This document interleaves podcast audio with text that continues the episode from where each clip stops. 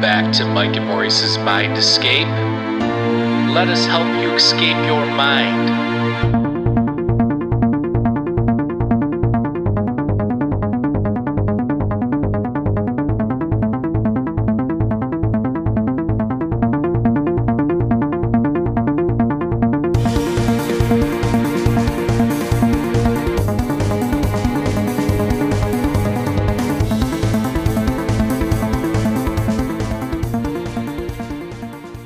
Folks, welcome back to Mike and Maurice's Mind Escape. We have episode number 127 today.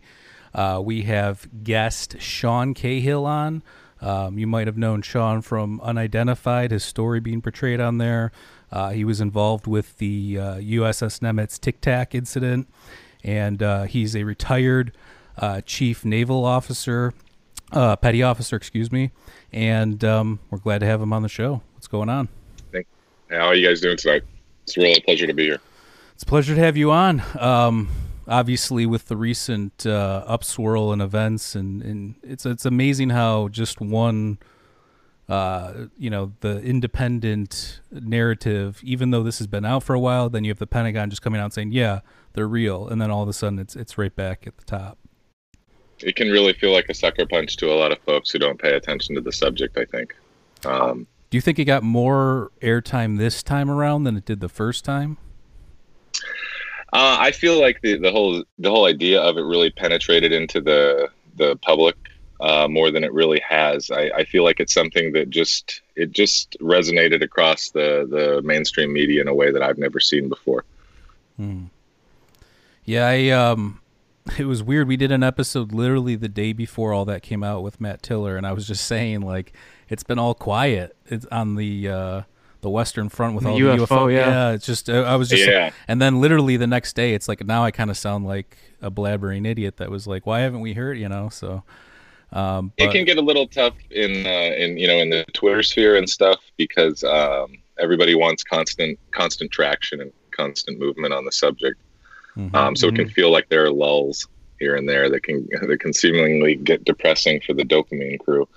sure. So Well, yeah, you have there's, you know, UFO Twitter, which is awesome. I love UFO Twitter, Yeah. but you know, there's yeah, certain people hanging on every you know word of everything and i think that you know if you're doing that you could you're like you're saying that that dopamine drip just doesn't go your way sometimes so Right, Yeah, right. and we all some people have ideas of transparency that don't really match what they're supposed to represent. You know, they think transparency is a open open demand for information at, at all avenues, and you know, business doesn't work quite like that either. I think right so.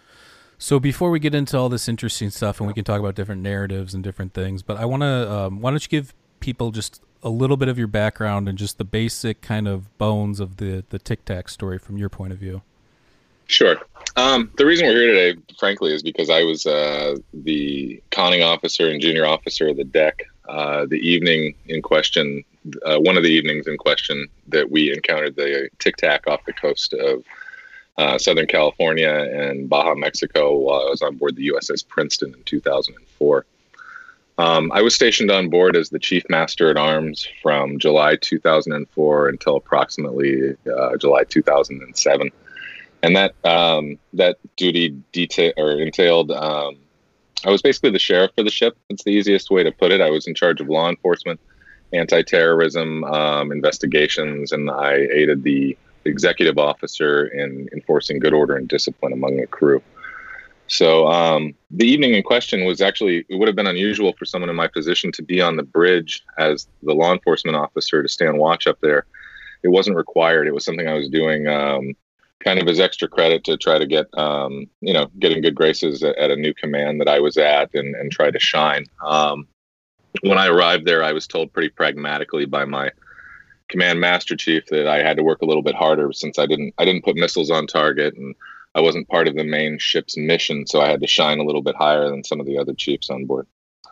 But um, so we I was uh, I was up on the bridge during the incident. Uh, during different watches and had a chance to communicate directly with Kevin Day as a he was a senior chief petty officer at the time and chief petty officers are um, are are a different breed separate from uh, the junior enlisted and from the the line officers or, or the uh, the officers upstairs, as we say. Um, it's a it's a position that doesn't really exist in any of our other services. It's something that's earned in a different way. You're it's pure selection. Um, we're a very small cadre that's chosen from the first class petty officers, and um, we go through an initiation. Or I during the time that I uh, made it, we went through an initiation process, and so um, very much like a uh, I think like a hardcore fraternity might be as far as uh, how close we all were and, and what we could get done together. Um, so the way that Kevin and I were communicating was was just via telephone. He was down in the combat information center a few decks below, and I was up on the bridge, and he was just giving me some vague directions to turn the ship, keep my eyes out for air contacts and things like that. And he was giving me certain bearings and vectors to follow, and we were corroborating the information off of the uh, the radar that we had on board up there on the bridge, um, which was just maritime radar and some some basic uh, local air search, and and that wasn't my thing, so I, I, won't get too into like radar systems. Not, I just don't remember that stuff anymore. Right. But um, but I was kind of giving Kevin a hard time on the phone here and there. I was like, "What are you? What are we doing?" And he's like, "Just you know, we're just looking for contacts. We we had we were in the middle of um what we call workups, which are essentially war games, and we were in the the hot area. So we were we were we were in a box that night doing some, as from my standpoint, some really boring stuff. So I, you know, I was doing my job the best of my ability, but it was, it, we were playing make believe with other with other aircraft and and things like that, and it just wasn't something that was big on my plate that night. Mm. So Kevin was providing a nice distraction from some of that stuff. Um, so I had my lookouts looking, and uh, on the main night in question, um, I was out on the portside bridge wing, and we had the ship on the vector that Kevin had asked us to, and about 45 degrees up above the horizon. And I, I, now I've it's it's almost it's almost rote the way that I explain it because my hand goes up about five to seven points in the sky. We're up there, and they just rotated all in a different track at a different speed some winked out earlier than others and they just they they moved in a way that i'd never seen anything move and i'd, I'd always been a somebody who was looking up at the sky whether I, it was because of astronomy or because i was looking for aliens as a child or you know something silly like that or just mm-hmm. dreaming i was always looking at the sky so and then as a as someone who stood watch on the bridge of a warship uh, for numerous nights at sea um, and had learned to begin begun to learn to navigate and things like that. The sky is an incredibly familiar place. So um, I, I, say all that because a lot of people say, "Well, it could have been this and could it have been that," and certainly it could have been a number of things, but it was something unlike anything that I'd ever seen before. Hmm. Yeah. So how and how does that work? So we had one of our other buddies, um, Lee Adams, on who he was on the Nimitz, the USS Nimitz, for three years, but mm-hmm. it was mm-hmm. after all that stuff happened. Okay. Uh, but he was just giving us kind of like the rundown, how that stuff works. How do, do, people talk about that kind of stuff? Well, he had an experience, didn't he? He had a, a separate experience in Virginia when he was stationed there, but. Um, oh, yeah, oh, okay. But but w- back to to so there's the USS Princeton, and that's the one you were mm-hmm. on, correct? Then there's the USS correct. Nimitz, and then is there another one too, or is it just those two? Excuse me. Um, I don't recall completely who was in company with us, but the main uh, players there were the USS Princeton. Uh, we're uh, CG uh, 59 was our uh, hull designation. We were a guided missile cruiser, Ticonderoga class. Uh, we carried Tomahawk land attack missiles. We had five inch guns on the front, and we were able to provide surface support and air support if we had a helo embarked for other units. But our main job there was what we called shotgun for the USS Nimitz. Um, we were we were air defense commander for the entire area, but we were there to look out for Nimitz. Um, and we would we were in company with her at all times that she was doing flight ops. Um, so I have to assume, based on everything I just said, jogging my memory, that the the John Paul Jones uh, might have been with us. Um, there were some other submarines in the area. There were other vessels in the area. I just can't remember exactly who they were, and those were vessels that were usually with us in company. Mm. Um, but uh, so please continue. Continue. So uh, no, I was just gonna. So my next question was gonna be, so how did this affect you? Was it like one of those moments where when you see something, and your mind's trying to catch up with the fact that it's really happening or it's real. Like you know, it's like almost like not shock, but it's this like you know you get the goosebumps or the goose pimples. People say Yeah. different things, whatever. But uh, you get that feeling rush through your body, and you get like I said, your your mind's just trying to catch up with what's happening. Was it like that, or was it more calm, or what? What did what was going on? I, I really didn't know what the hell I had seen. Um, and it was really it was it was weird and I kind of compartmentalized it at the time. And it wasn't until the next morning that um, that I spoke to Kevin and a couple of other people down in the Chiefs mess and then went back and watched the video that I really started to think what the hell were we looking at up there? Right. um, at, at that time in my life i had actually kind of just reached the the the apogee of a life of being interested in all this stuff and kind of declared it all bullshit to be honest you know i had i had i was i was a young man starting a family. I was a professional in the military who had a bright future.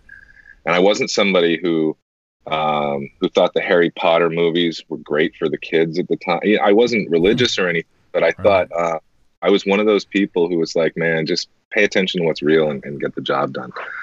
And um, so I actually during that time during those workups um, we were testing I can't remember the, design, the designation of the uh, of the the craft anymore but we were testing a scramjet out of um, I want to say out of White Sands or Nellis or Vandenberg something north of us I knew that from um, from reading popular science or popular mechanics or following um, you know some DARPA Newslink kind of things. I think actually I was reading the Daily Grail back then. I was a big fan of the Daily, okay. and uh, I think actually it kept me uh, kept me entertained on many deployments. Um, but I, knew that was in the area, and so I was extra, a little extra vigilant um, personally, just because I was a nerd and I was wondering if we were anywhere near the uh, the the basket where it was going to land, or if we if we might end up being involved in recovering it or anything.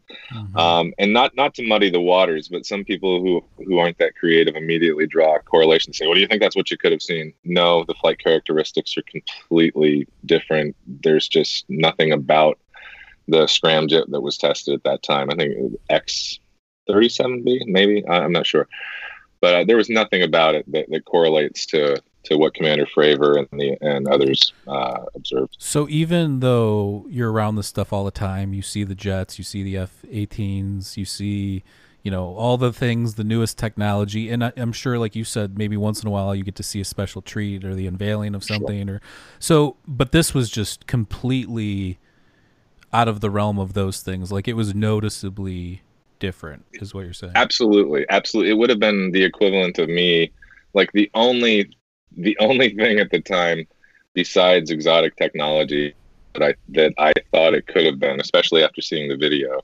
uh, the following morning, which I'll tell you how that went in a minute. But um, it, the only thing logically I could think was that if I was looking linearly down the track of a bolide that broke up in the atmosphere and somehow all had the weirdest coincidence that they all tumbled in the atmosphere in a circular fashion. you know, it was right, right. it was really it was just weird. It was like almost like I'd watched a patch of a video game in real life happen.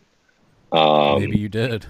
yeah, we're, yeah, yes. A couple of a couple of people have brought that up before. Um, that, that's a good good metaphor. Um, the, the next morning was was when when it really my eye, eyebrows really went up. Um, I got was sitting at breakfast and Kevin was there and he just had this gigantic grin on his face. I'll never forget it. He's a real charming guy with a big laugh and um, and his his uh, compadre at the time uh, was a real gruff gentleman, just a real real salty sob. And uh, when I sat down to talk to Kevin, asking, you know, what do you got us chasing up there on the bridge? What's going on? Kevin's got the big smile because he knows there's video, Right. and he knows he has he has a clue that what we're looking at is something unusual. I mean, he's he's already got a, a good idea. Um, he's got a lot more info than I've got at the time. And um, his buddy says, uh, the other radar senior chief says, you know, go check your freaking email. Just shut up and go in the back. And he wouldn't tell me anything. So I, I went in the back and a couple of guys gathered around behind me. They were waiting to see my expression and everything. And um, I pulled up the email from uh, our department head and went through all of the uh, the chain of emails that had gone back and forth between our operations officer and the folks over on Nimitz trying to figure out what these tracks were. And uh, the conversation was just really interesting. Things popping in at, at high altitudes and then seemingly seeming to translate down to the hard deck, uh, you know, right above the water. Mm-hmm. And just doing stuff that nobody could figure out. And so they were already throwing out all the possibilities you can think. I mean, these are these are war fighters and scientists at heart. You know, they want to find out what's going on. They're investigators at heart and so they're they're coming up with everything you can think from birds to temperature variations to problems with the radar and and they from what i understand they sent the techs scrambling trying to fix these things mm-hmm. You know and that's just not the case of what it was. Obviously now we know we vectored um, aircraft out there and put eyes and cameras on the stuff not to mention the the hawkeye crews coming forward. But um I knew immediately that what I was looking at was nothing was like nothing that was in, within our arsenal, and a lot of things had shifted in my head at that moment. Yeah, I mean, it's the whole thing's fascinating, and to have all these different corroborating, you know, eyewitness accounts and then pilot accounts and radar, yeah, credible you know, people too. Yeah, the whole thing just you know, it's and that's what um and, and, that's what i find interesting with this whole like mick west stuff and like michael shermer and these like professional skeptics by trade. And it's i think we need skeptics. I'm a skeptical person and i just think that there's different levels of skepticism. Um, and i think that yeah. when you're making a living off of it or drawing people to a page or you know you're specifically writing about these things uh, I think it becomes problematic in the sense that you're not really after truth for yourself. You're just out to prove something uh, and if you're looking for anything like that, you can find different ways to, um, you know, validate that. But um, I guess yeah. my whole point was is everybody I know we've got a lot of Maurice and I family members that have been in the service, and thank you for your service, by the way. Um, my pleasure. And um, they're the most pragmatic people there are that I know for the like skeptical too. Um, they've seen a lot of stuff that most people haven't seen. Yeah, um, bombs, um, guns, all kinds of yeah, stuff. Yeah, war, people, you know, losing right. their lives and having to take a life, and then also seeing weird things in the sky. And I'm sure when things are getting real, you know, we had, had cousins in Desert Storm, and you know, there's weird things happening at night, and um, yeah. but uh, with all that going on, I guess my point is, is if Mick West doesn't believe pilot accounts or military you know personnel accounts then who is he going to believe until he actually does he have to see it himself or you know something along those right, lines right right. yeah it's it's it's hard to stick with if you have if you don't have something nice don't say anything at all but it it's at a point now where i wish mick would put it down because it just seems like he's monetized the argument and and not the search for truth hmm. so i'm i'm just not interested in that the idea that it's birds is is asinine. It's yeah. facile. It's it's unimaginative and it's narcissistic. Well, what's his thing now? Is like a super blurred plane engine? Is that... I gotta be honest with you. I, I don't know what Mick West thing is right now because a lot of these cats out there that don't that play the same song on the same record over and over again with no new results. You know, just biting at details. Right. Um, I yeah. don't devote a lot of my time to it, but I mean I'm a meditator. I'm a filmmaker. I'm a photographer. Um, I, I, don't have I don't have anything I've produced yet. I, I, keep thinking about producing something utilizing the last year and a half to two years worth of sitting on my cushion on my deck with uh, a Canon, taking pictures of all the military, Com Air, and on all the other aircraft around me, because I wanted to be able to speak on this when I when I the time came. You know, I met Lue a couple of years ago, and mm-hmm. um, we we didn't just meet and film a TV show and then and then part ways. I mean, we were we we social distanced at our barbecue this weekend. You know, we we have work to do in the future together. Sure. And um and this work doesn't doesn't happen all in a it doesn't happen in a vacuum and it doesn't happen as one nuke. You know, mm-hmm. uh, it doesn't just go off and, and you survey the damage and let everybody pick everything up. Um, so, sorry, I lost my train of thought a little bit there.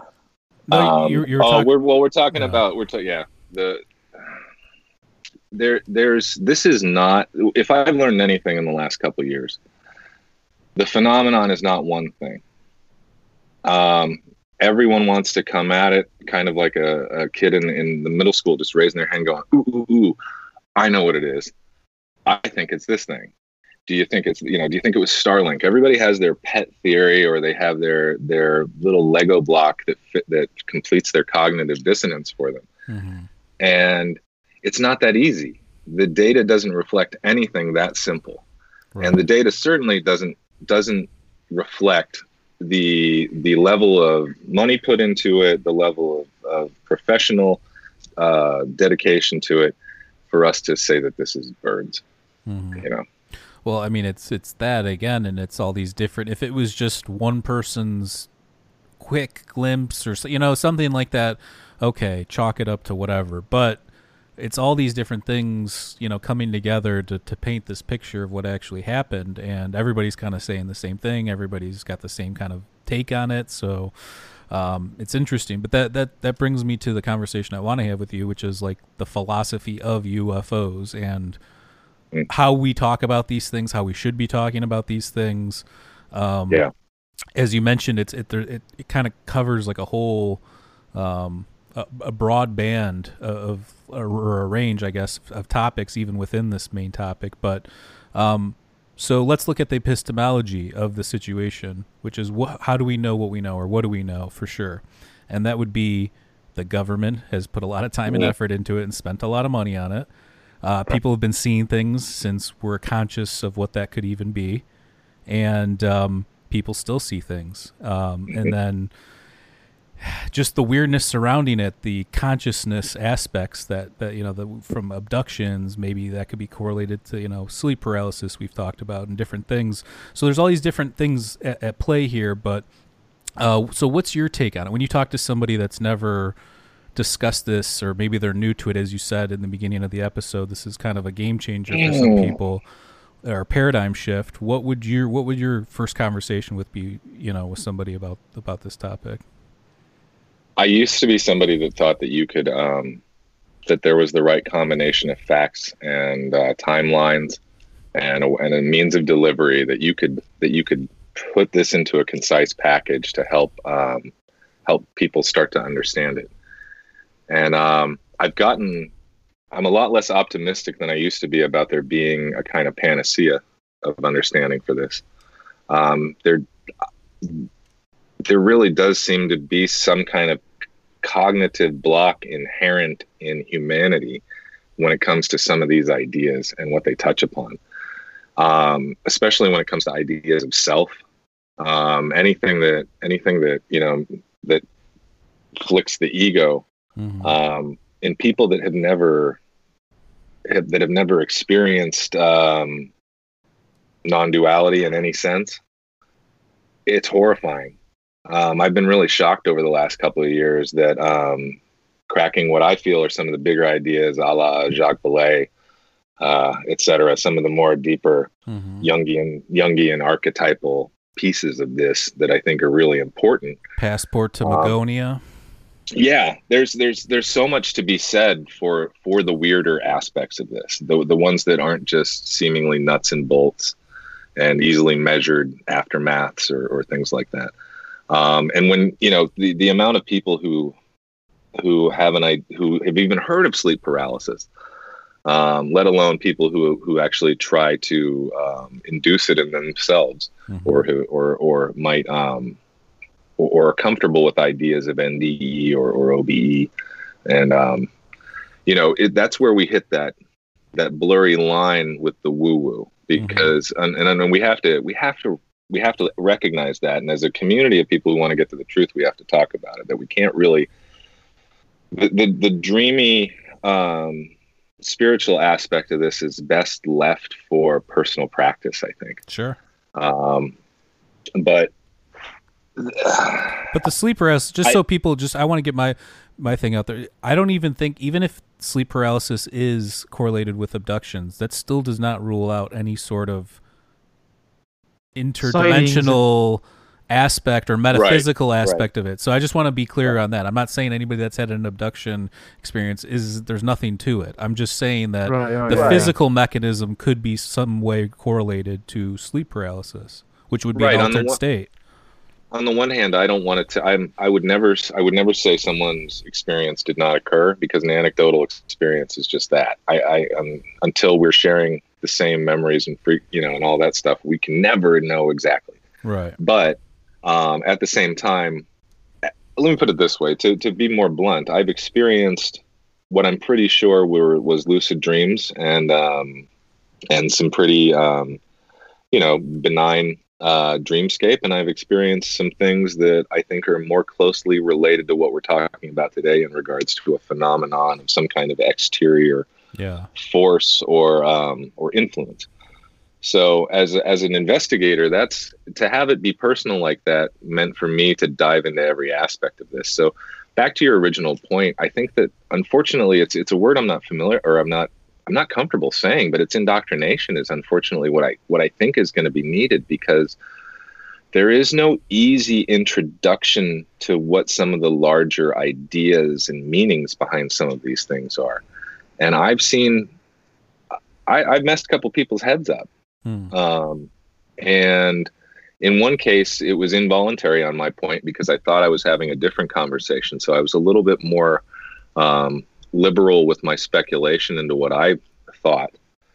And um, just based on the folks I've ran with for the past couple of years, my opinion really affected that other person. They kind of, I don't want to say they took it as gospel, but they really took it on board. And they, were, they weren't ready for those kinds of cognitive rattles to their cage. Um, so I'm I'm not as optimistic as some of my friends and colleagues or some of the other people in the Twitterverse about just immediately taking that whole can of worms and throwing it on the table for everybody. Yeah. Not that I have a can of worms, you know. And that's the other thing too is, is just is a lot of people have seen things and drawn conclusions and have ideas that that seem they seem sound hmm and those ideas are are not going to be easily accepted in the mainstream i don't think No. Yeah, it's this whole topic's kind of you know it's it's making its way. I think. To the, yeah, it's it's but Yeah. you know we'll see what happens. But to the whole point of what you were saying that you're not just ready to say oh it's for sure aliens and even though you're you Right. saw what was going on um, and i think that speaks to just being an open-minded thoughtful introspective person because in one sense i could see somebody taking that and be like for sure that you know this is confirmation. This is what i've been looking for. And then on the other hand i could see people being like oh you know skeptical about it and brush it off. For me Yeah. when i look at when i'm trying to have a conversation with somebody like what's what's the medium? Like what's the the the, the common Mm. you know what's the connection here? And for you i think it's f- for like listening to you talk and tweet and you know when i got when i asked you to come on it was this idea that you know things are gonna be you know, we're gonna be wrong we're gonna be wrong 10 years Yeah. from now 100 years from now Yeah. uh, so why put all your eggs in one basket you know like that's i've changed i used Yeah. to be all in on stuff and then i'm like well why am i doing this because i'm gonna die on this hill at some point when they discover Mhm. that this is wrong or incorrect or something completely different that had nothing to do with anything you know so Mm. but that's what i liked about what you were saying yeah i think the word you use medium is is an incredibly important word um, and that's actually one of the spots where i where i do start with folks when they're like well what do you what do you see as the connection? What what do you think ties this all together? And um, for me it's a shared medium. And that medium seems to be something that we access when we're sleeping. And some people seem to access under the influence of psy- psychedelics some people seem to access we know about in those. other altered states Cha-ching, some- cha-ching. there, there's your patreons um, um, um, some people through through uh, let's just call it say yogic exercises and we'll just let, let that cover all of the um, the post shamanic um, breath work or or you know um, hot houses etc um, Mhm. For ease of conversation but there's a medium there and that medium amongst other folks is a shared medium um, and that might i think that's a good place to start because the idea of a shared dream or or something like that or something a little weird a, a little bit of lost time that's maybe not scary or grandma's funny story about that time they were camping and Mhm. every we all have something that ties into what what for lack of a better word let's call it paranormal or, Sure. or the, you know the ult- ultra normal right um, um, but I think that to we got to remove the stigma. We we have to start sharing those things. I think talking to our to our elders is, is the best place to start. Um, find out what they've seen. I mean, they've experienced they experienced a heck of a lot more. Um, well, not as we get into the future. Some of them never saw the sky because of smog. Right. um, but I my parents were uh, were a little bit older. My father was in World War II and stuff. So um, I think everybody has older parents. But we have to we have to I think if we start there, we can start pulling these things back out into society because our our current um, our current religious cultural norm, for lack of a better word, um, is is Judeo Judeo Christian or Abrahamic, and and that's kind of that. While I don't agree that this is a, a Christian nation by any stretch of the imagination, um, it's definitely culturally Abrahamic. Um, mm-hmm. And so a lot of a lot of the the a lot of the fear of some of these things will come straight out of the way people were raised.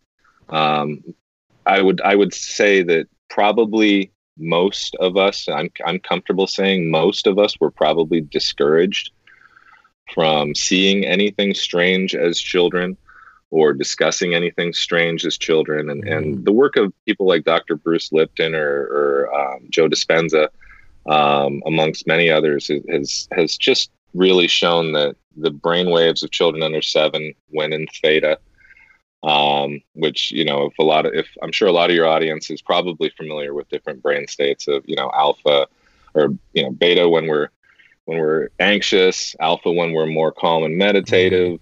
Um, gamma is a little bit higher up. We're you know we're still learning about gamma, and then you know delta is sleep, theta is kind of all over the map with them, but theta being in between delta and alpha as uh, you know is kind of a learning zone where um, where the subconscious and the and the conscious kind of drift in and out of each other and there's a there's an interesting exchange that goes on the more that you study that that spot there and a lot of people will, I, I think, probably hear might hear the needle ripping right now and going, "Yeah, but what the hell does that have to do with UFOs?" and or things like that. And I think that that's the linchpin that links what we commonly call the paranormal with then this other subject that people like to yank out of it called ufology. And mm-hmm. um, I'm not a ufologist.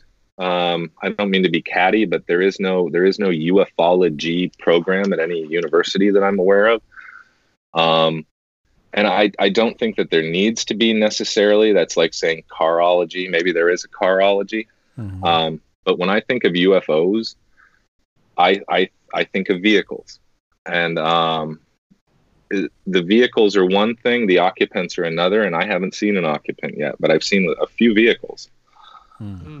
like um, yeah what about like uh, von Neumann probes or something along you know those lines you know i think the idea i i i've said before that based on the way that the tic tac maneuvers and operates that if that's an if that is a self-replicating um, von neumann probe we're in for it. Somebody already took over everything. So yeah, well, well that's the, the diff- there's different theories, right? One theory would be that it's our own government and secret technology and other things. that was my first thoughts yeah. the day the day i saw that video when i walked up on deck later and, and drank half a pot of coffee and smoked way too many cigarettes i was like my my dreams of of first contact and all that other stuff were dashed on the rocks i was positive it was it was darpa because mm. nobody on board the ship cared mm. and at the time i thought that if i was ever in I, I really believed that we just were involved in something. This was one of those watershed UFO moments. This this beats the hell out of,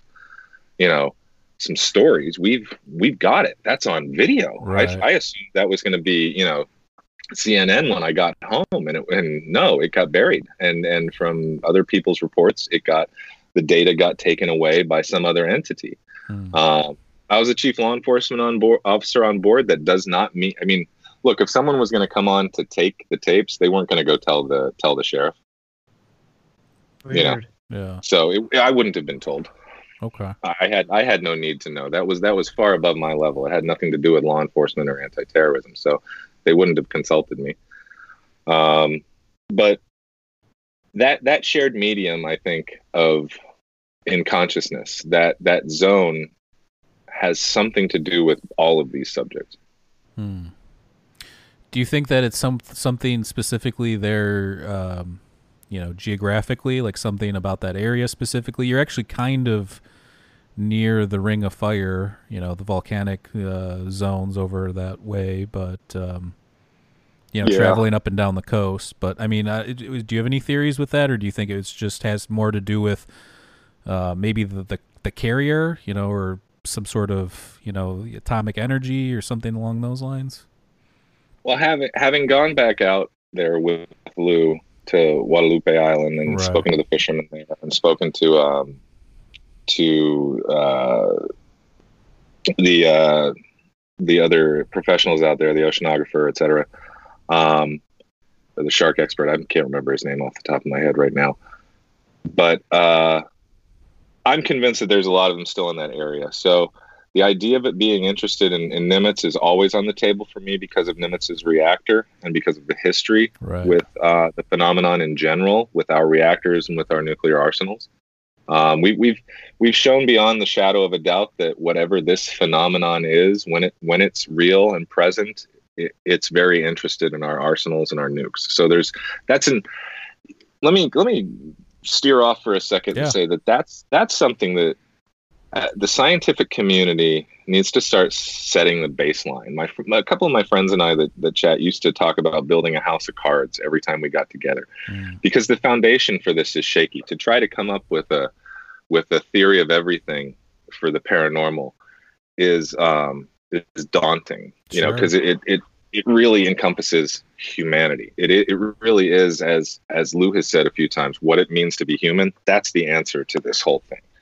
It, it's not what's that parked over there or who's driving it. It's what does what does it mean to be human, and that's something we all have to get. Um, we all have to decide together. But it would be amazing if someone with the grav with gravitas in the scientific arena would would get down off of their fearful soapbox and say, look, the following things, the following benchmarks have been achieved. I've reviewed the data and I can say that something's here, something's interested in our nukes, something has done X, Y, and Z based on these reports.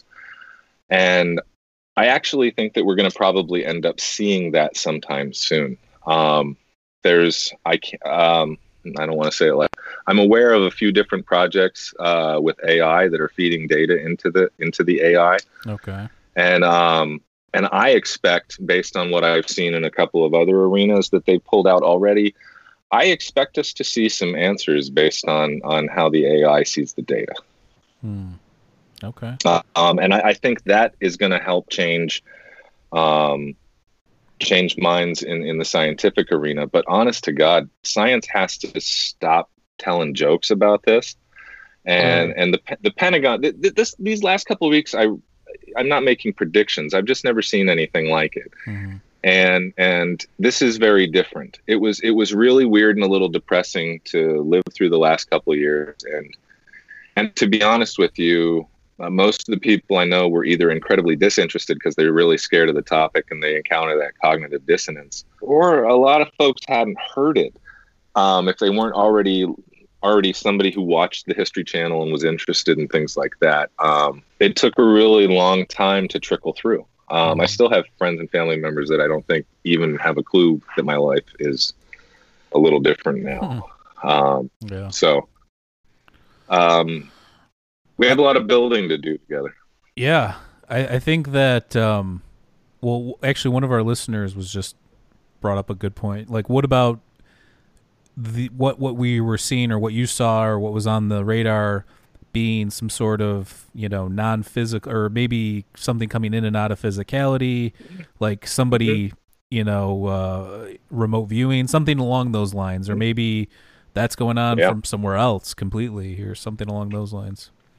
I think that that's a really good point. Um, as far as what it could have been that day that we were there, um, for me, beca- based on the radar returns, based on uh, the historicity of the shape of the aircraft, and what I've seen in other reports that are similar, um, I believe that what we encountered was a physical uh, thing um, in this case. But again, what we encountered off the coast of of uh, Mexico, California, and Guadalupe Island is not necessarily the same thing that people saw in Phoenix during the Phoenix lights. It doesn't mean that it's necessarily the same thing that I've witnessed at other times in my life that other people have seen at other major sightings.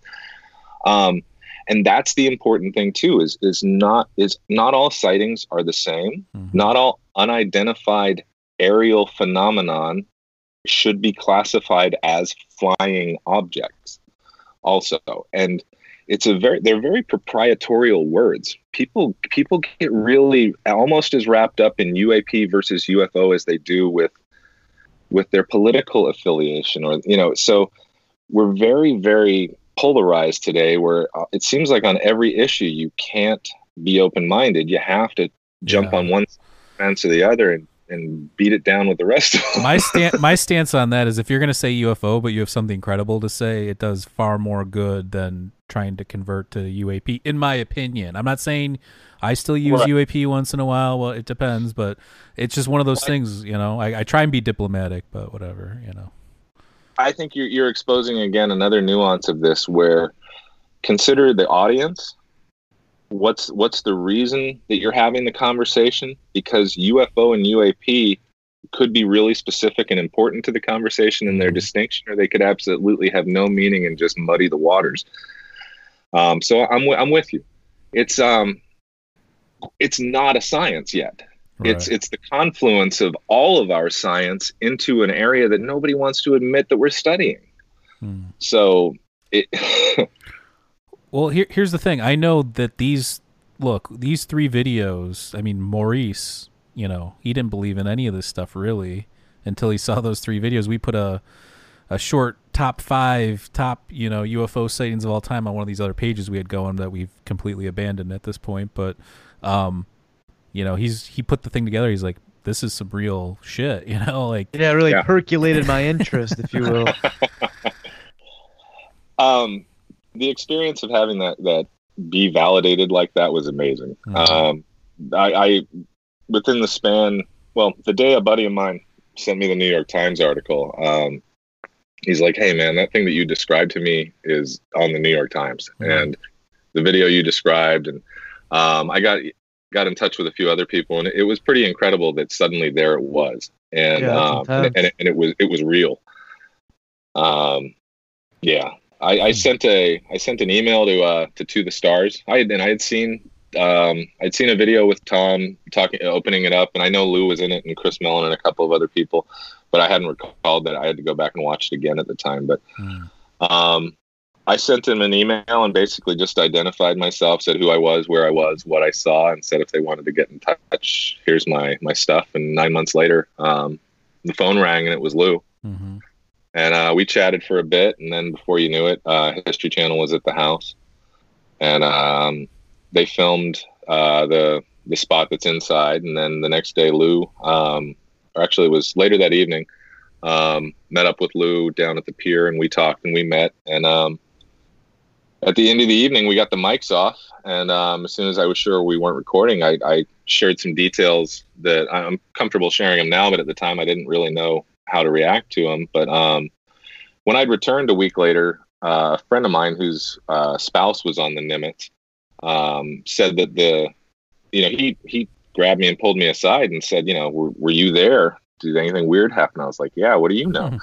And he he said, uh, well, my wife said that that you guys were tracking some really weird stuff in the sky and stuff. And when the pilots got back, they sequestered the pilots and that the MAs had to guard them and stuff. And I don't know how how deep or what the validity of that was, but um, it, they said that they wouldn't let them go anywhere until some guys in plain clothes flew out to the ship. Hmm.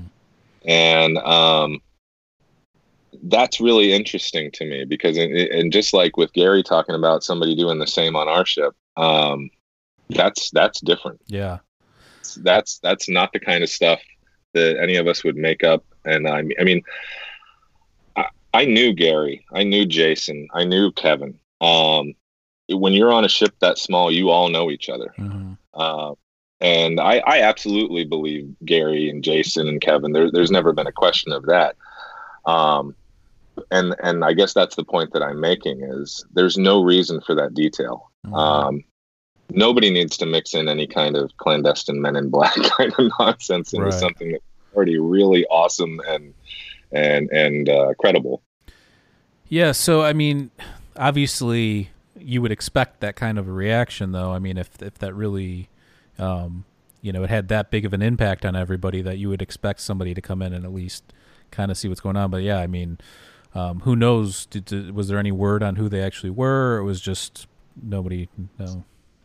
I've I've uh, I've never gotten anything back official. Hmm. Um, I don't want to speculate on that. Um, yeah. Okay. Uh, I, I I wouldn't want to. No. Yeah, of I wouldn't course. want to. I wouldn't want to lend through opinion any I'm validity to any that's what- nonsense. Yeah, I mean, with our podcast, I'm just trying to. It's always about what's the truth or truth to you. I don't want to hear, you know, Get the cards on the Yeah. table and let people Yeah. decide for we themselves. speculate enough Yeah. on our own on our own Yeah. terms on this show. We don't need. Well, you have to a little bit. You got to inject your own in, Well, I you think, but know, the- opinion and stuff. But I think that that's also what we're why we're talking about this too. I think speculation you can get kind of down the river pretty quickly, and before you know it, you know, Mhm. where did you even jump in? You're you know? sunk. Yeah. So. Yeah. Yeah. Um, but it, yeah, I mean, it's one of those things. Like, I like talking about these things. I like the speculation. I like all the constant articles and takes and everything on UFO Twitter and all the social media. But at the same time, I think, you know, we could be looking at this in more of an objective way, which again is like, what's the epistemology or what's the epistemological view on this, and then what's the ontological? You know, how does that affect our being? And then what's the teleological, which which is the perp? What is the purpose of all this? So that's the way I like know- to think about it. Yeah, the the roadblocks that stand in between us and that simple idea to me are profound because they involve the human ego. They do. Because the, the amount of people that are going to have to say, I had this completely wrong. And all of my last 10 years of quippy quotes and tweets, they were out of line. Hmm. And you know that we're not first of all, there's a lot of there's a lot of people who have been who have been hurt via let's let's call let's call that soft disinformation because that's really what it is.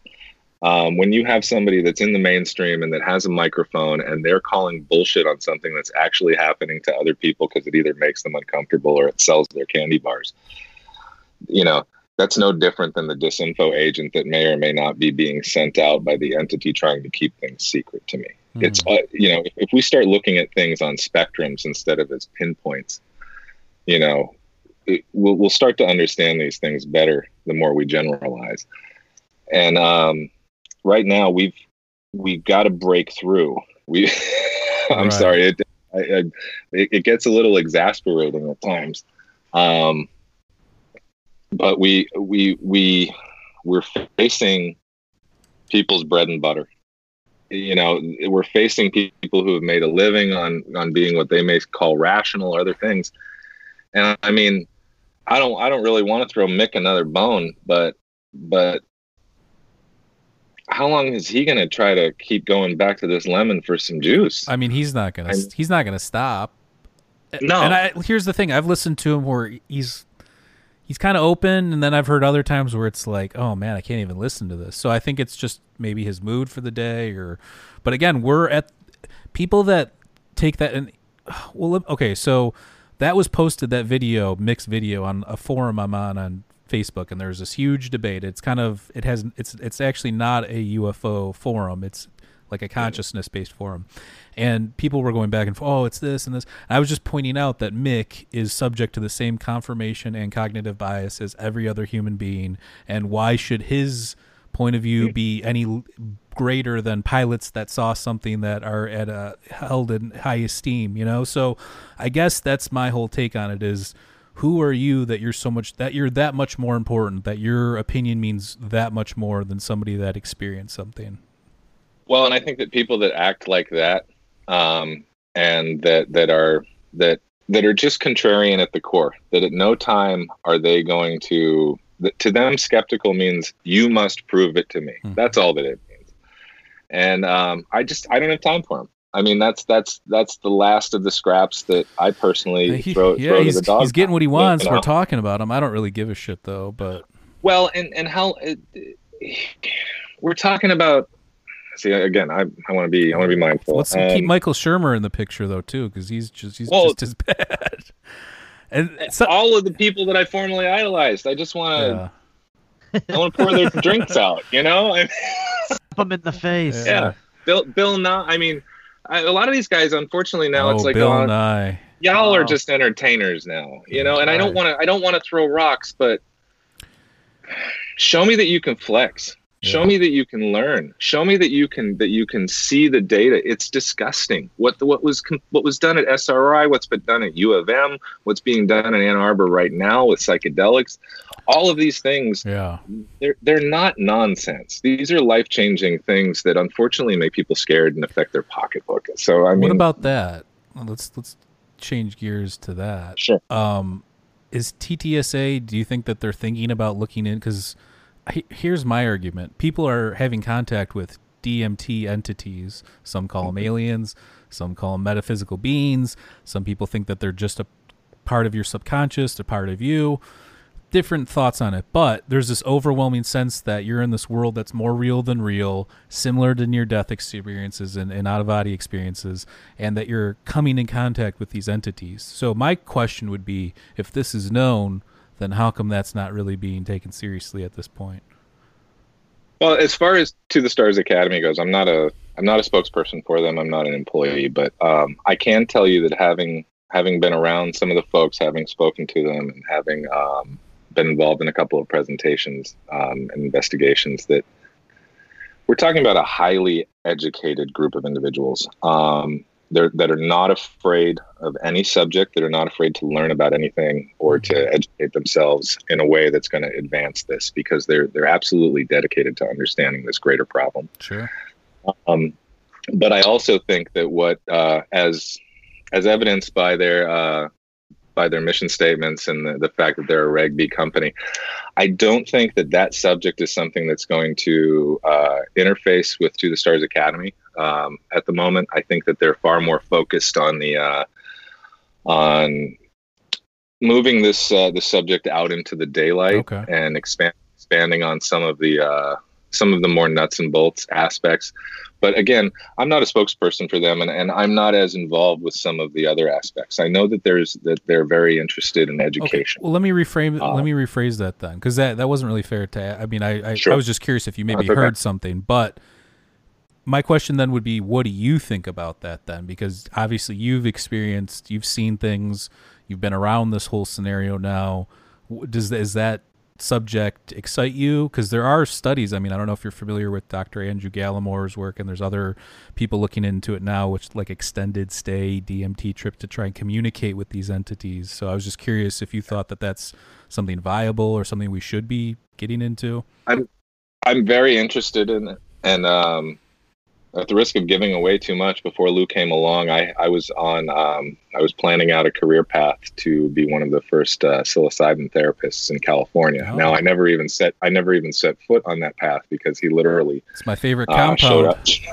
up. he literally showed up within a few weeks, and um, but I think that uh, this is another place where I think that there's a confluence Mhm. the confluence of post-traumatic stress, anxiety, um, and the um, the rehabilitative effects of certain psychedelics, um, I think is something that is going to is going to really interface with this subject because a lot of the people who have been involved with this subject and that have had real life encounters with this are suffering from a kind of post-traumatic stress from that Mhm. event. Mm. And so again, it's another confluence of where we can use it in society. But I know that you're talking about the deeper aspects, so let's let me stop avoiding it.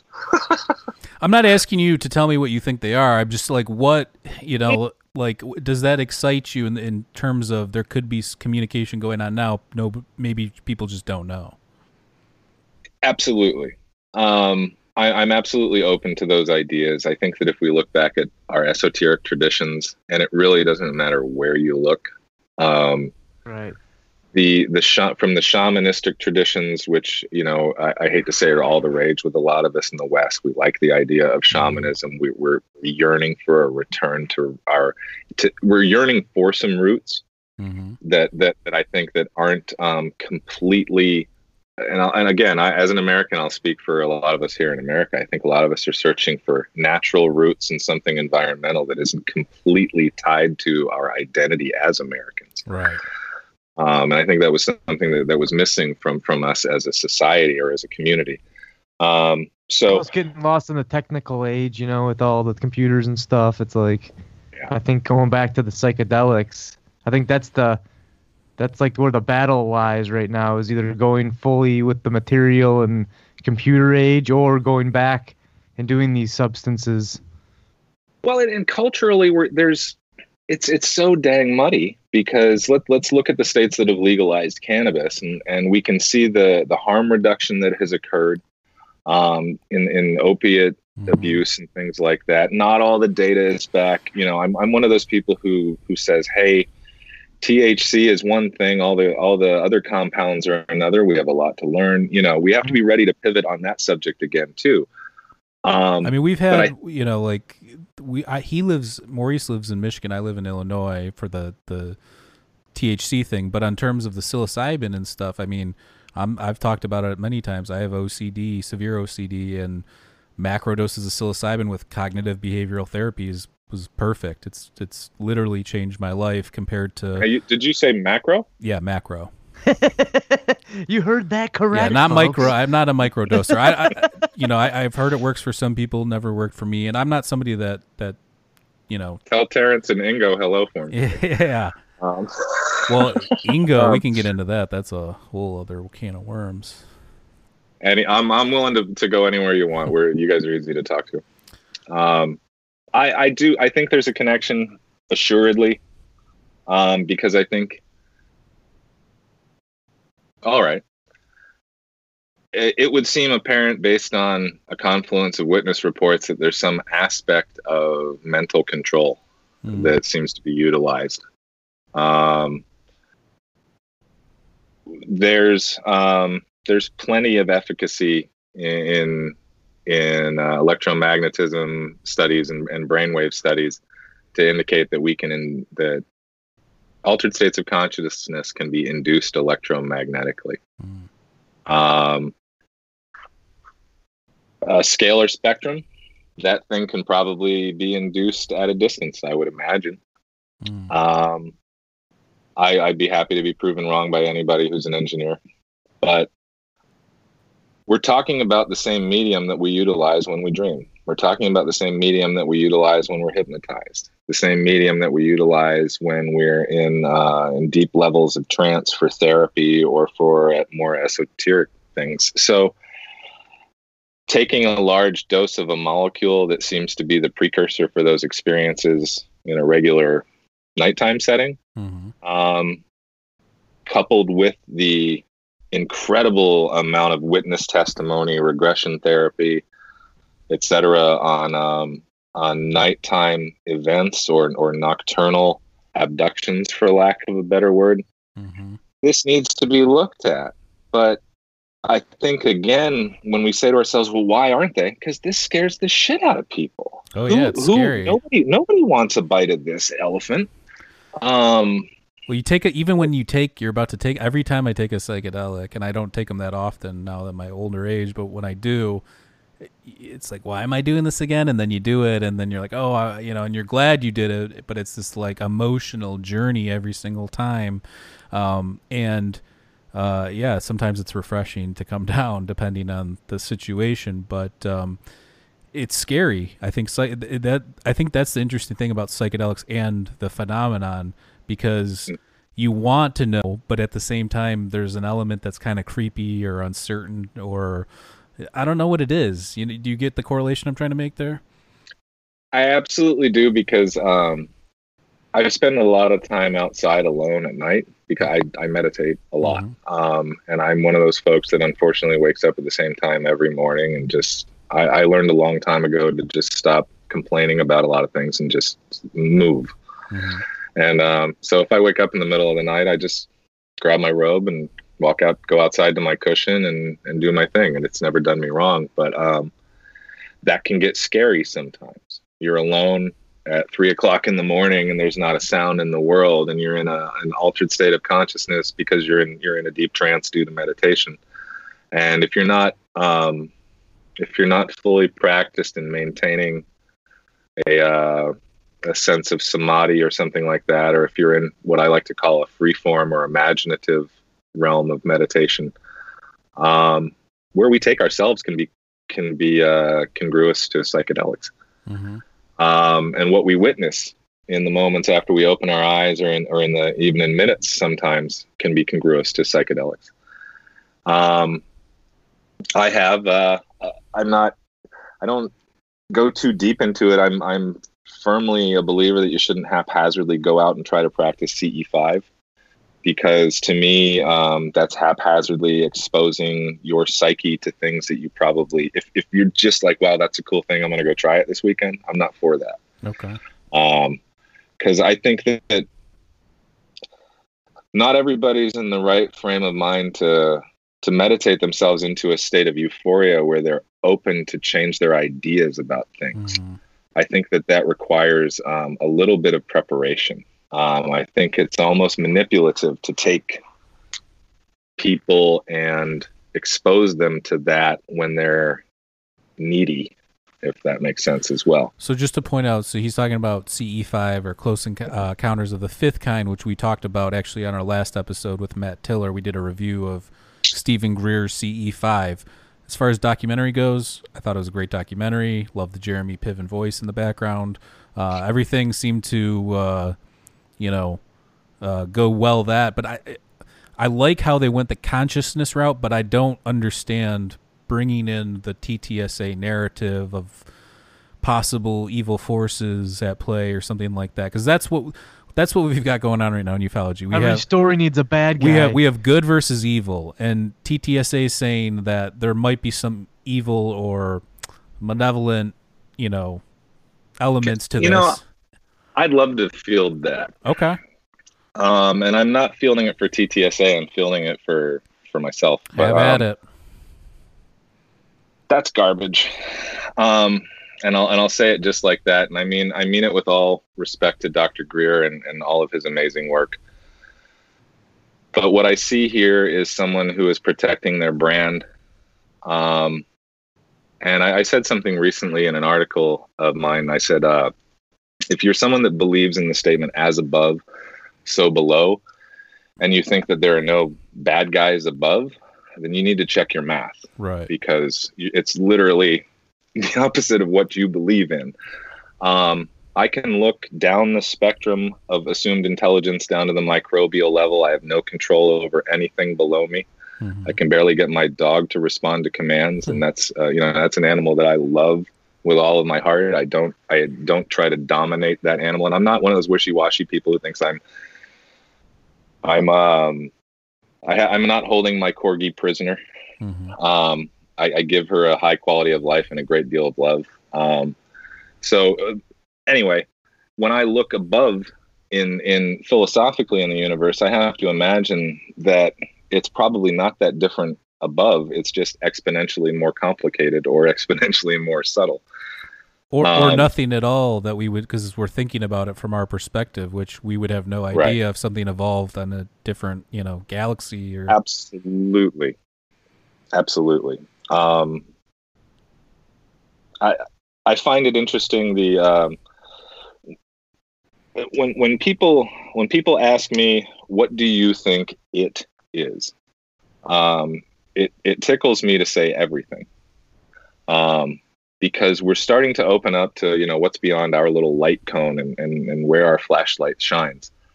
And most of us think that this is this is existence that what we have around us the you know um, the horizon surrounding us that's the edge of existence. And a lot of us don't have even a sight picture of the idea that we're at the bottom of this well. Mhm.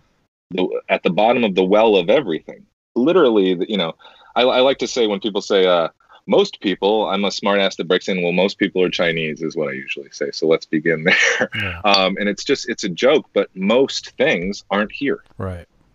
you know and we keep claiming that we have dominion over all these things and, and understanding um, the the the pan discipline needs to be developed for for the greater phenomenon um, the lines have to start being drawn in a place that we can all go back to as a central repository um, I don't know if TTA is going to TTSA is going to be that that entity. If they're going to be another, uh, you know, part of the part of the group that makes it eventually becomes that. I don't know, but we definitely need a centralized place for humanity to go to say what's real and what's not.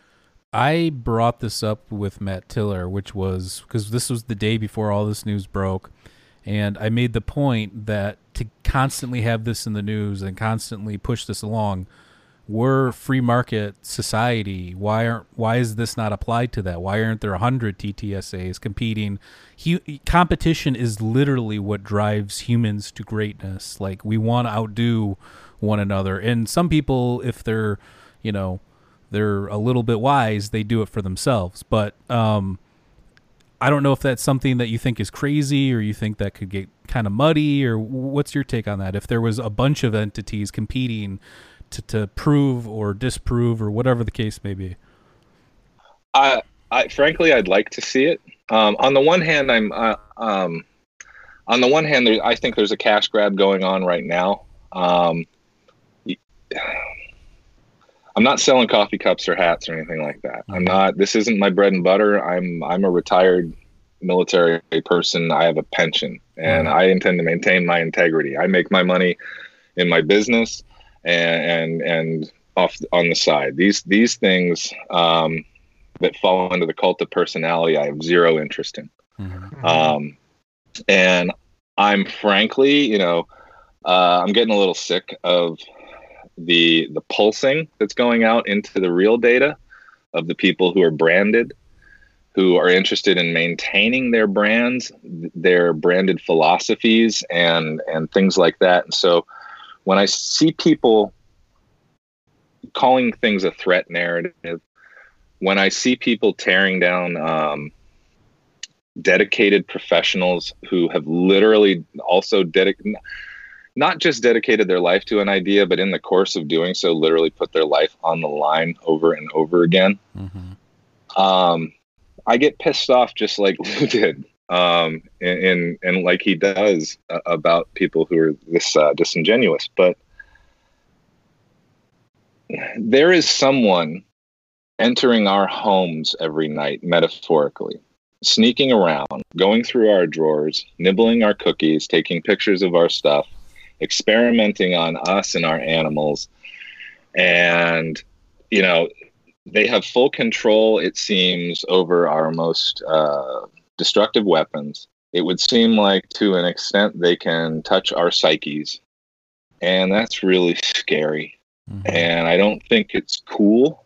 And I don't care if you meditate yourself into ecstasy and you love all of our space brothers. I spent 20 years in the military because I cared about the people that were home. Mm-hmm. I'm I'm not I'm not a soapbox guy, you know. Um, I, I've I'm not a, a horn tooter. My patriotism is evident by the life I led. I don't need to wear a flag or a hat that says Navy constantly. That's that's me. I'm not talking about anybody else. But people who didn't serve that want to say that everybody's a nice guy, you haven't taken the punches, you haven't taken fire, you haven't been there, you haven't been willing to do it. Mm-hmm. Um, I'm not talking about anybody specifically, but stop acting like you know what's best for everyone because I've seen it before. Right. I've seen it in every religion that came before. I've seen it in every other dominating philosophy that came before. Stop asking for my money and telling me that you know better.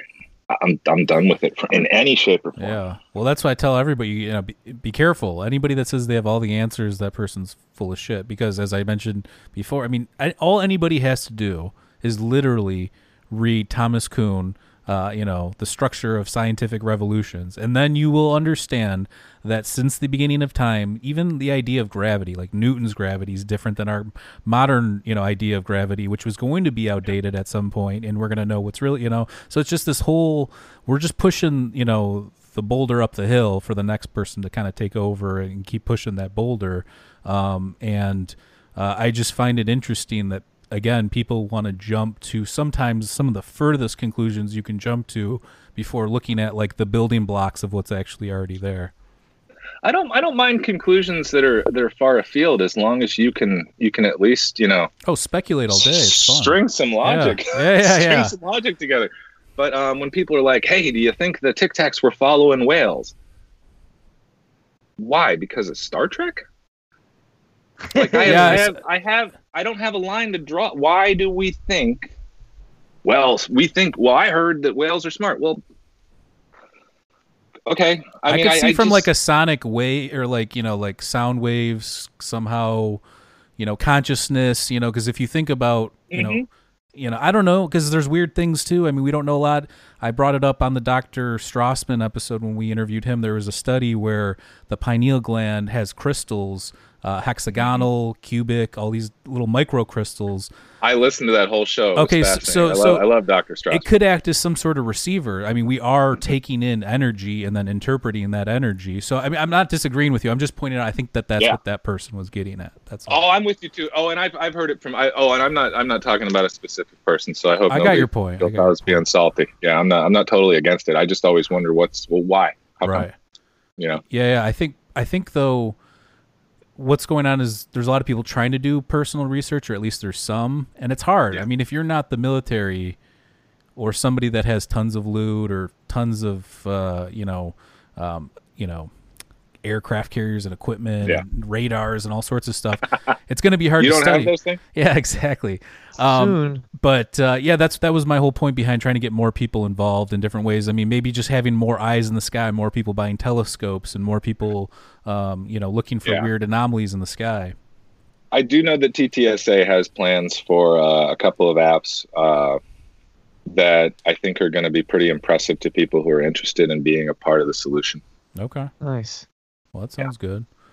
Um, Uh, but yeah, so this this difference in philosophy. So it sounds like your problem with Stephen Greer, um, is okay, that now you're the one that says I have a problem with Stephen. No, okay, okay. You don't you don't have a problem with Stephen Greer. Okay, let's keep this. Okay, but it, your the point that you made was specifically on behalf of the narrative that they are inherently good and we have this evil nature within us. I would I would think that's his one of his main themes. You know that we have yet to stop the war and the nuclear weapons and the energy you know consumption and all this and that, and then also um, the idea that th- you know that they're not evil at all or potentially evil or something you know that narrative so it sounds like besides that though would you say that you're you're fine with what he's doing and that those are your only kind of areas of uh you know I haven't. I have to be honest. I haven't put a great deal of um, of eyes on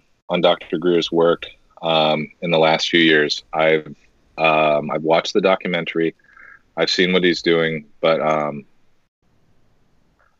I I don't have a problem with anything Dr. Greer does. Um, I think, like I said, I I, I well, let me tell you this. I tuned into the Disclosure Project on a on a dial-up modem hmm, um, when when that went down for Congress and everything. I remember that meant a lot a, a lot to me. So I want to I want to put that out there that I'm he was I'm- the first guy standing up- doing that right he was the first guy saying oh, look at these documents and look you know i uncovered this and that and I'm standing on the shoulder of a giant right now, flicking him on top of the head. So I want I want to be the first person to say that I know that I'm that's what I'm doing right now. But um, if we want to get more people interested, this can't be anybody's show. This has to be humanity's show. Mm-hmm. And if if if we're not opening the door to everyone, if we say only my way, I'm, I'm not going to talk to you. right Um, if we're if we're trying to put it through the le- it's I don't want to say cultish behavior, but we've I we've all I'll quote myself, which is a nasty thing to do, but we've seen a lot of researchers drink from the fame fountain. we're all guilty of that, that happened, we're all guilty right? I mean Yeah, I'm, absolutely, i'm a fi- i'm a Phish head. Fish had me i was following Phish all over the country. They're a band for anybody that doesn't know. Love Yeah, it. my ego almost cult-like, cost bro. me my ego almost cost me all involvement in this thing. I misunderstood what was going on and, and i had a, i had a little spiky ego and, and i almost cost myself my ability to help uh, run the subject to ground At Yeah. least, at least in a in a sense that I was going to be supported. By I just least. think that we're all capable of following something that we believe in or love, whether it's music or art or fiction or nonfiction or whatever the case may be. I think that we have that element within ourselves. Uh, but I guess okay, so my I guess my question is then, do you think that now the disagreement is? I th- I think my at least I should rephrase my take on it is is that Stephen Greer sees TTSA coming along and kind of he's been doing it Stealing for a- he's been doing it for a while. He's got a specific narrative that he's been cultivating based on his own research, and this is where he's at with it. And then here comes this other bigger entity that's associated with government that um, has maybe a little bit more pull and and more control over the situation. So wouldn't I mean human you know human the, the consciousness behind that would suggest that he, maybe there's just a little bit of envy or that you know there that's where the discontent comes from is that aspect of it I think it would be disingenuous of me to deny any of that. Um, that's that's obviously what I think. I, I don't want to call somebody else out or shame them for being a human being, but um, yeah, I see I see somebody uh, somebody mad. There's someone else swimming in their lane uh, a little bit, and I, I have to. I look. I'm a nobody. Um, I'm some cat that was floating around at the right place at the right time. Everybody's some somebody. people- yeah, but in this case, some people have have have. I can see standing at the top of your own pyramid of research, going, "Why the hell am I not on the board of directors? Why aren't I on the team? Why am I not standing there?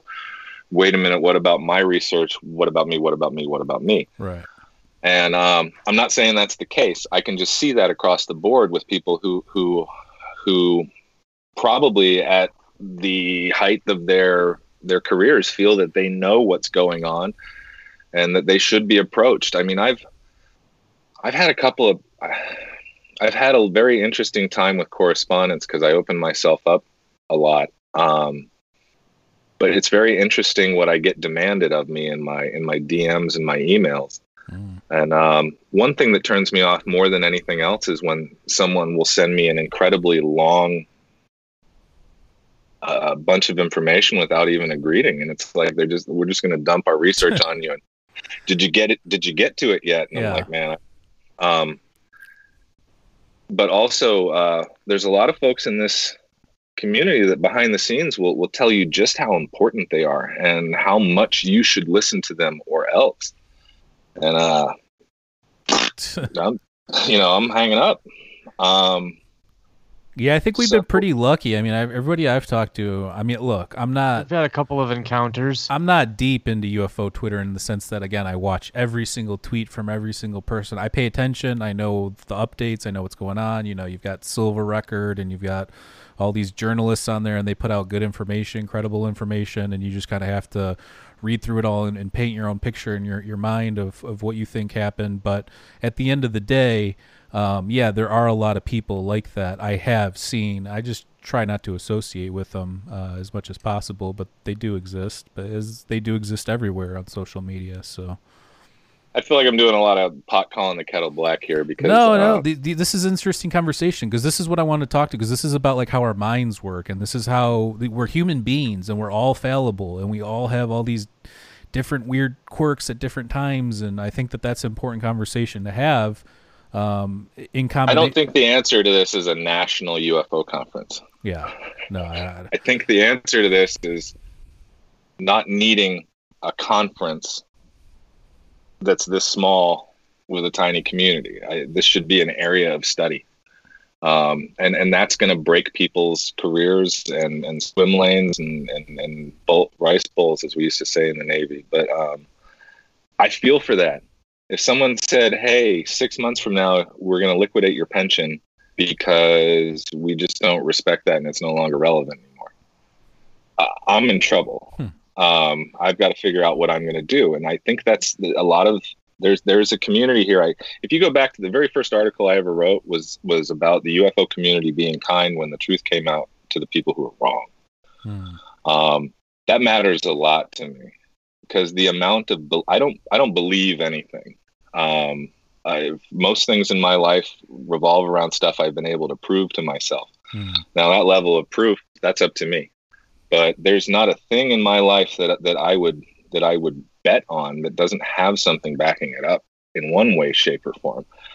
Um, so I, I just it, we're ufology has to die. ufology has to die so something can rise up out of it that's for everyone, Right. not just for a conference crew or niched researchers or people who who are willing to to to hit the paywall and find out the secrets from from the conference Mhm. you know that that ticks me off too it's like if you give me a, and i understand the need to, to make a living but give me a little extra money i'll give you more insight gtfo man Yeah. I don't, I, so I think though, here's the thing. I'm on a, a lot of the forums and I see what people. There's a lot of most of like the Facebook um, UFO pages. There's credible stuff on there, but then once in a you know there's obvious hoax videos and, and clearly fit like any like a little kid could tell some of these videos are fake. So I don't know you know how some of these people will watch that and believe that and then they say oh the nephilim and whatever even if you want to interpret it that way there's a more there's a better way to approach the whole nephilim thing that i could break down if i were to believe in it i have a better Right. route of, of being able to transmit that. Every every religion thinks their origin story is correct. Very few are willing to believe they're especially in the same geographical area they're all the same damn story with dialectical Mhm. and name changes. It, it, these these ideas this entire subject is is just this horrible piranha pond full of ideas that that people don't take well to this is the most challenging subject pan pan subject that i can think of you know what it is and i'll tell you what it is from doing this podcast people just don't people just don't want to look stuff up. People do not look stuff up. They don't want to spend time on it. They don't want to take 10 minutes to go look. s- I'm, I'm being honest. If you saw Uh, my- if you uh, saw the amount of research I did for some of the episodes where people were blown away by the amount of information, I'm like that took me 2 days of just looking on five different websites, you know? That's the kind of stuff that does Yeah, not using have- reason though, Yeah. some of these people don't have that trait. That's the problem. I mean, but uh, it just it even. am I, I'm going to throw my wife under the bus. We'll we'll, we'll we'll we'll we'll fight about something, and I'll be like, "Look it up." I know I'm right. Look it up, and she'll look. She'll go, "No, I'm not going to look it up," and then that's it. yeah So it's that Uh, it's that whole thing. That's what it is. the, fr- the, fr- the phrase where, where i where i'll say to someone uh did you know one plus one is two and they go well i don't know about that you know and then they move on in their psyche i'm like but you could find out right now Right. we could find out right now you Right. could learn that for yourself we could move we could build something here Technically, You know, we- technically, you're even saying it twice. When you said one plus one, you said two. yeah That's what math And- is. and Math is just yeah is breaking down symbolism into smaller fractions. So, um, okay, so we can, you know, wrap it up here in a few minutes, but I do want to talk to you a little bit more about like this philosophy of UFOs in terms of what's your personal take on it. So you saw the thing, you've you're a meditator, I meditate. I've seen weird UFOs and weird things in, in meditation that I've never seen anything like that in real life and sometimes it's two hours I'm in there. So I can imagine you being, you know, a meditator and being familiar with all these altered states and stuff. You have a little bit of a different take than like a nuts and bolts person. So what's your personal philosophy on what you saw? Um, we're not holding you to anything. Obviously, I always tell my guests, you know, you you can change your mind in the future, but just at this current moment, you know, what do you believe happened? Well, let's go with what the data shows, because that's the best place to start. Um, and I think that something we can pull out of AATIP is the five observables. Um, and based on the five observables, I don't have them all memorized anymore, but um, they were they're along the lines of uh, uh, transmedium travel, hypersonic velocity, the ability to uh, of concealment. Um, I can't remember them off the top of my head right now, unfortunately. But if we take the five observables that, that Luis Elizondo talks about and apply them to the Tic Tac, we see that, that it fits. And not all of those observables fit with our current construct of, um, of physics. And that's pretty much agreed upon. Um, I recently reread the, uh, the SCU report on uh, the Nimitz event. Uh, that's the Scientific Coalition for UAP Studies. I think I'm, I'm not affiliated with them. Um, but they did a really good report on this, and, and this was something, as the pilots and the radar operators and, and others within the chain of command have said, this was something unusual, not within our arsenal, not within um, a foreign arsenal. So, right there, we, we ratchet up the logic of the argument and say, okay, not a offshoot of humanity that we know of. Um, Occam's razor states to me that the next step in that is it's an offshoot of humanity that we're not aware of. Mm. And that's that is where Occam's razor goes. After that to me it goes to it is an offshoot of life from earth of some kind that we are not aware of. So like a breakaway civilization, I know that's a big theory out there. Sure. Well, well, I think that's the first one we have to look at as a breakaway civilization. Now, you you get into the mud when with that because you've got a lot of interesting beliefs surrounding uh, World War II and and um, mm-hmm. so some societies there without naming names. But um, then we get into uh, oh shoot, lost my train of thought. Um, You're talking about breakaway civilizations. Yeah, uh, but so look at look at the major aerospace companies. You know, the the amount of money that's there is, is incredible. All of them have long term plans on getting out into space. All you know, there, there are maps online of, of their of their future plans that that all of this technology is outlined. I mean, we've been reading about this technology in science fiction for for 50 years. Mm-hmm. Um, most of these concepts are not new, but they're finally being put together based on the available observational data. Mm-hmm. Um, so I don't think it's people. Um, next ladder is other people we haven't heard of. The next ladder is other indigenous life we are unaware of. Um, there's a great deal of this planet we don't survey other than with satellites. Our ships don't go there. If, right. if you look where the aircraft and shipping lanes are, there are gigantic swaths of ocean that we don't own. You know, um, most certainly we don't own.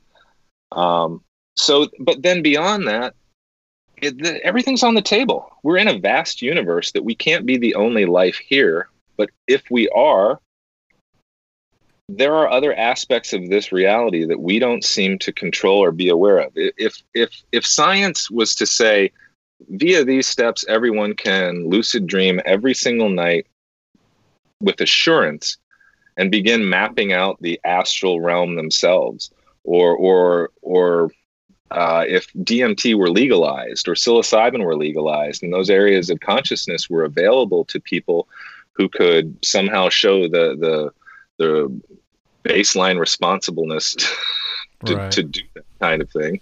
Um, I think we could learn a lot, but these this reality overlays itself. So at at a level beyond this gross physical matter that we're all surrounded by, there are subtle things occurring around us. We have to admit that now.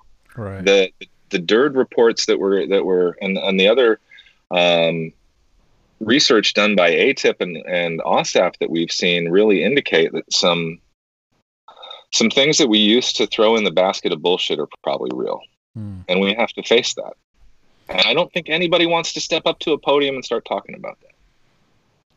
Yeah, I mean, I think it's an interesting idea of like projecting something. Like if you were in a psychedelic state or a meditative state, and um, you know, how could that correlate to it? I, I, think about that a lot. I also think about again the von Neumann probe from a different civilization checking us out, or maybe maybe that breakaway civilization from the future. Maybe that breakaway civilization. Maybe it's us and we have those and we just don't know it. Or you know, there's so many things. But the one thing I keep going back to is that like, um, it was that Joe Rogan Tom DeLonge interview where he said something about like the Greeks, the ancient Greeks, or the you know the Greek gods or mythology or whatever. And I was thinking, like, what did he mean by that? Because I know a lot about. We've done. We have a whole series on ancient Greece where we talk about pre-Socratics and Socrates, Plato, Aristotle, all the architecture, all the megalithic structures, and and and just thinking about it. The only thing I could think of is maybe like Apollo, like the Apollo missions. Maybe that something was found during those or something along those lines. I don't know. That's the only thing I could make of that.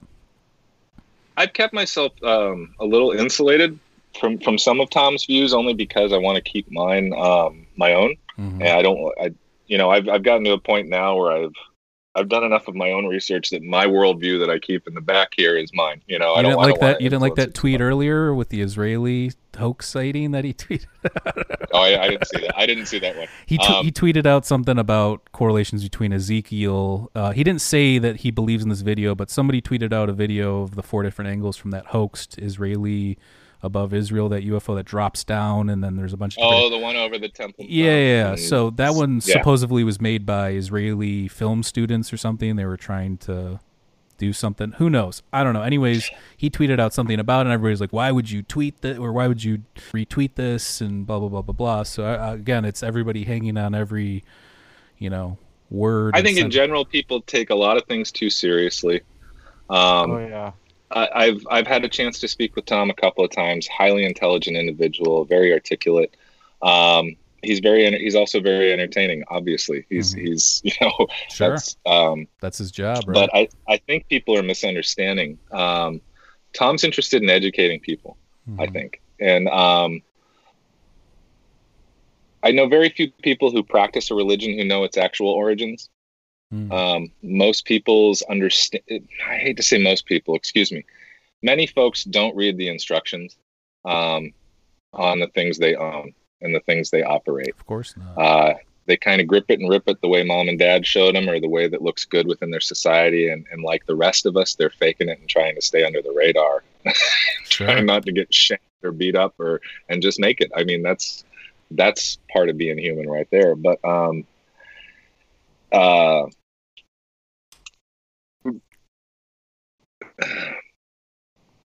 our our traditions are broken up tribally, culturally. Um, there's our our our history is separated by rivers and mountains and and languages and things like that. But once we start pouring them through a sieve and start taking our personal beliefs out of them, start looking at the linguistic roots of these things, it it if you remove your personal beliefs, it's pretty obvious that in in the greater area surrounding Anatolia and and and the general Middle Eastern area, um, those are the same folks we're all talking about.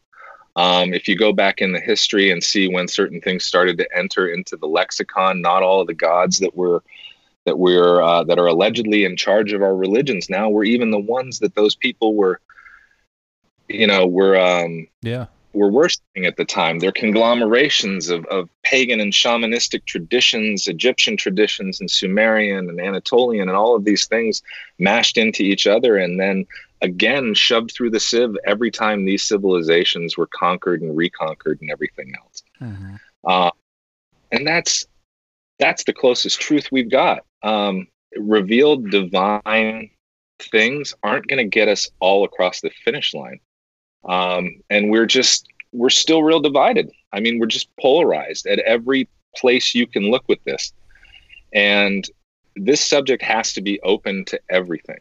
Uh, people have to be willing to to recognize the 2,300 other religions have come and gone. Um, you know, in the span of, of this iteration of written history. You talked about our um, all of the evidence of, of previous civilizations. A lot of people know nothing about that, or all they know is what they've seen on on Ancient Aliens or other programs like that that that are sprinkled with a sense of entertainment and, and you know and frivolity. Um, If you know what you're talking about with Ancient Aliens, there's some decent information here and there. But if you don't know what you're talking about, you could take everything. I get what you're saying. I mean, I, we've talked about Yeah, we've had multiple guests information, that but- provide stuff for that show, and they Yeah. send in their videos, and then they're like, "I that was nothing of what I." But they're not was saying. I mean, they're they're that." aware that that's going to happen. It's not like they Right. know. But Yeah. it, it, that Yeah. is what happens with the show. but that's still a kind of thing that people are sitting on the couch and going, "Hey, Bob, what do you think of that?" Mhm. Right, Is- right. That's real, you know, or- and they're scared. To, their opinions are usually based in what their their cultural group feels is safe. So a lot of people who are uh, these days who are embedded in um, in uh, in Christianity, let's say, are are interested in a rapture or interested in a a, a deliverance situation. Um, that doesn't behoove everybody Right. you know and so that can't be the focus that can't be the truth at the center of something because it's not for everyone and and that's the hubris we have to overcome as well. We are all in this together. Um, no one's shown up yet and actually pointed out the chosen people. Not in recent yeah memory. i mean but that's the, the rapture thing or like bringing in the apocalypse and wanting ufos to come then or the return of jesus it's like do you really want to take the chance and, and, you know like what if what if that you know here's the thing is i believe i want to believe i do believe the data and the information i want there to be more. I'm open there to be nothing. I'm open Yeah, this to yeah. i'm open to this meaning nothing to being nothing but i like looking for again the purpose or the the theological point of view on these things because I find it interesting. And I do think I mean even if you look at evolution it's it's it's moving in one direction for a reason or multi directions or whatever however you want to say it but it's doing something for some reason that we are unaware of and I think that that's the same thing with going on with us we are doing these things for reasons that are beyond us and I don't think that there is some guy you know in a tower somewhere that has all the secrets or knows everything. I don't Right. think that there is a government or a agency or whatever that has all the answers. I don't. I think that there are people that have better data or m- Mhm. more of those answers, but there's nobody that can sit up there and say I've got it figured out. In my opinion. Yeah. I think Well, proof we- is personal. We've said it once and we'll say it again. The truth usually lies in the middle. Yeah, and that's that's to your point. Most people are binary thinkers, like what you were mentioning. Like most people either believe it or don't believe it, and even if they believe it, then they go into these crazy spin outs of theories and, and speculations and stuff like that. So I think that how can we break that binary thinking? Like how can we get more people in the gray, more thinking, you know, more like Aristotelian type thinking, and and get to that center or that medium, like you know we we were talking about before. I think it's tied up in the idea that um, of moving from from thinking empathy is good enough and moving to compassion. Hmm. Um, I feel like a lot of us, one of our first uh, epiphanies in in trying to be a better person is is realizing that we want to do good, um, that we want to change things for the better. Um, I think as we start to realize, as we start to set our egos aside, we realize that progress is not something to be feared, and that change is is not something to be feared um, that they're catalysts for growth. Hmm. But at the same time, it's really easy to say to people that are backed into a corner, that don't have what they need, or that are experiencing an undue amount of stress. So mm-hmm. I see myself as someone who's incredibly lucky because I've been able to kind of make my way from being a complete non-believer of uh, of this being a phenomenon that was worthy of study, um, all the way through my own, for lack of a better, spiritual awakening, and and then how I see that interfacing with this phenomenon. And I came out the other side um, without shaky hands and able to express myself. Hmm. So um, we're just taking our first steps on this road. A lot of us think that we've got the answers, we've got the research, it's all behind us, but humanity doesn't see it that way. We've got a we've got a long road ahead of us to help people step up on top of the hill and see the sunset that the rest of us are watching. hmm I 100% agree with that. Um, one more question and then we'll wrap it up. What was it like seeing the reenactment of what you saw? Was it episode three of season one of the Ide- Unidentified? Yeah. Yeah. What, what was that like watching that? That was incredible to me, especially based on the way that it went down. Um, I was sitting at my uh, um, a place nearby called the Forum. It's my favorite. Uh, it's the most southwesterly bar in the United States of America. Um, shout out to my friends there. But um, I was sitting there at the bar having a pint, and the phone rang, and they needed information for that scene. And so I pulled out my notebook that was with me, and I started drawing the ship, and I drew the constellation in the sky, and I pulled down some some stuff off of my phone and emailed them to the uh, to the producer. And I had no clue. I, I had no idea. I didn't even know what the show was called um, until a, a few days before it came out, and um, it was it was chilling. It was incredibly chilling because it was literally as if someone had pulled that out of my brain. I mean, I actually I was like, how the hell did they do that? That is That's sweet. exactly what I saw. And I don't I know it's not a really complicated thing to describe, but the manner that they did it was like all of the dots were seemingly in the right place. And I'm I'm willing to say that maybe I'm overlaying something that looked really awesome with a memory I had. I'm willing to say that I, you know, that I melded the two of them in. But it gave me the chills. It really, it kind of messed me up a little bit. Mm. Um, I teared up. My wife put her uh, arm around me. I was lucky enough. I was actually, um, uh, we were, we watched that episode when it premiered with, uh, with Lue and his family, and um, so I got validation a lot of people don't get. You know, I got to walk, I got to stand up and walk across the room and, and clink glasses and give that dude a hug and, and say thanks for bringing this validation to my life. Mm.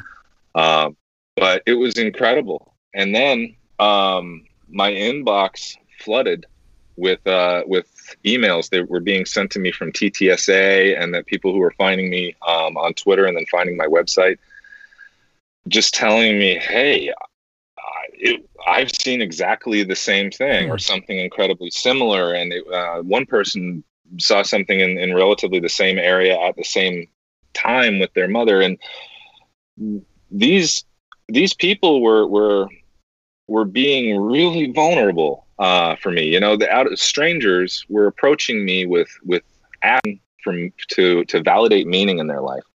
And having been through that myself with Lue, I realized that that's um, you're holding something really precious in your hands. Mm. You know, somebody else is coming to you and saying, "My reality is not complete, and I believe that you have a piece of it." And um, we have to be super careful with that. Um, giving people the impression that we have that piece, and if you do have something that can help someone out, um, your obligation to to help them. Mm. Um, and so I, I think we were t- earlier we were talking about empathy and, and compassion, and I think that empathy allows us to see someone else's problems. And unfortunately, a lot of times, depending upon where we are in our own psych or our own um, psychological development, seeing someone else's problems might make us say, "Well, I would never do that." And here's all the reasons that that they suck Mhm. and how I can put them over in this box over here. Whereas compassion says to us, damn, that happens to all of us. And I remember when that happened to me, or or by the grace of something else that hasn't happened to me yet, but how can I help this person through this? Oh, I- Absolutely. I think if we apply compassion to this um, and to each other, that that we'll get out the other end with the right answers. Absolutely. Well, that's a good way to uh, wrap it up, and you know that's a message we should all carry: is just be open-minded. Obviously, you can deduct things in your own head and reason things out the way you want, but just being kind and respectful and listening to other people and what they have to say, I think that's a good place to start with all this stuff. Um, and definitely go check out um, Sean's website. I have the link down below. It's mintyhyperspace.com. And uh, you also have a YouTube channel. Everybody go subscribe to that. Is, what's the name of your? Is it just Sean Cahill? Uh, Sean Cahill. Yeah. Okay, yeah, go check And it's, out. it's also, probably also find it under Minty Hyperspace. Okay, yeah, he's got everything on there. It's a great website. He's got uh, you know some different Very videos, clean and- looking. yeah, interviews. He, and Maurice did Thank you. mention how much he liked your website. So, Thank you. um, and you can check It's us. really a pleasure, you guys. Oh no, Awesome. thank you so much for coming on. We'll definitely have you back on. I think that there's a lot of stuff that we could have, you know, von Neumann probed that we didn't even Mm. get into, but you know, maybe another time. Uh, but yeah, so go check out his stuff. Go check us out on Patreon at patreon.com for two dollars a month. You'll get exclusive content. Um, I've uploaded some recent stuff on there for you guys to check out, and to all our current patrons, we love you. Thank you.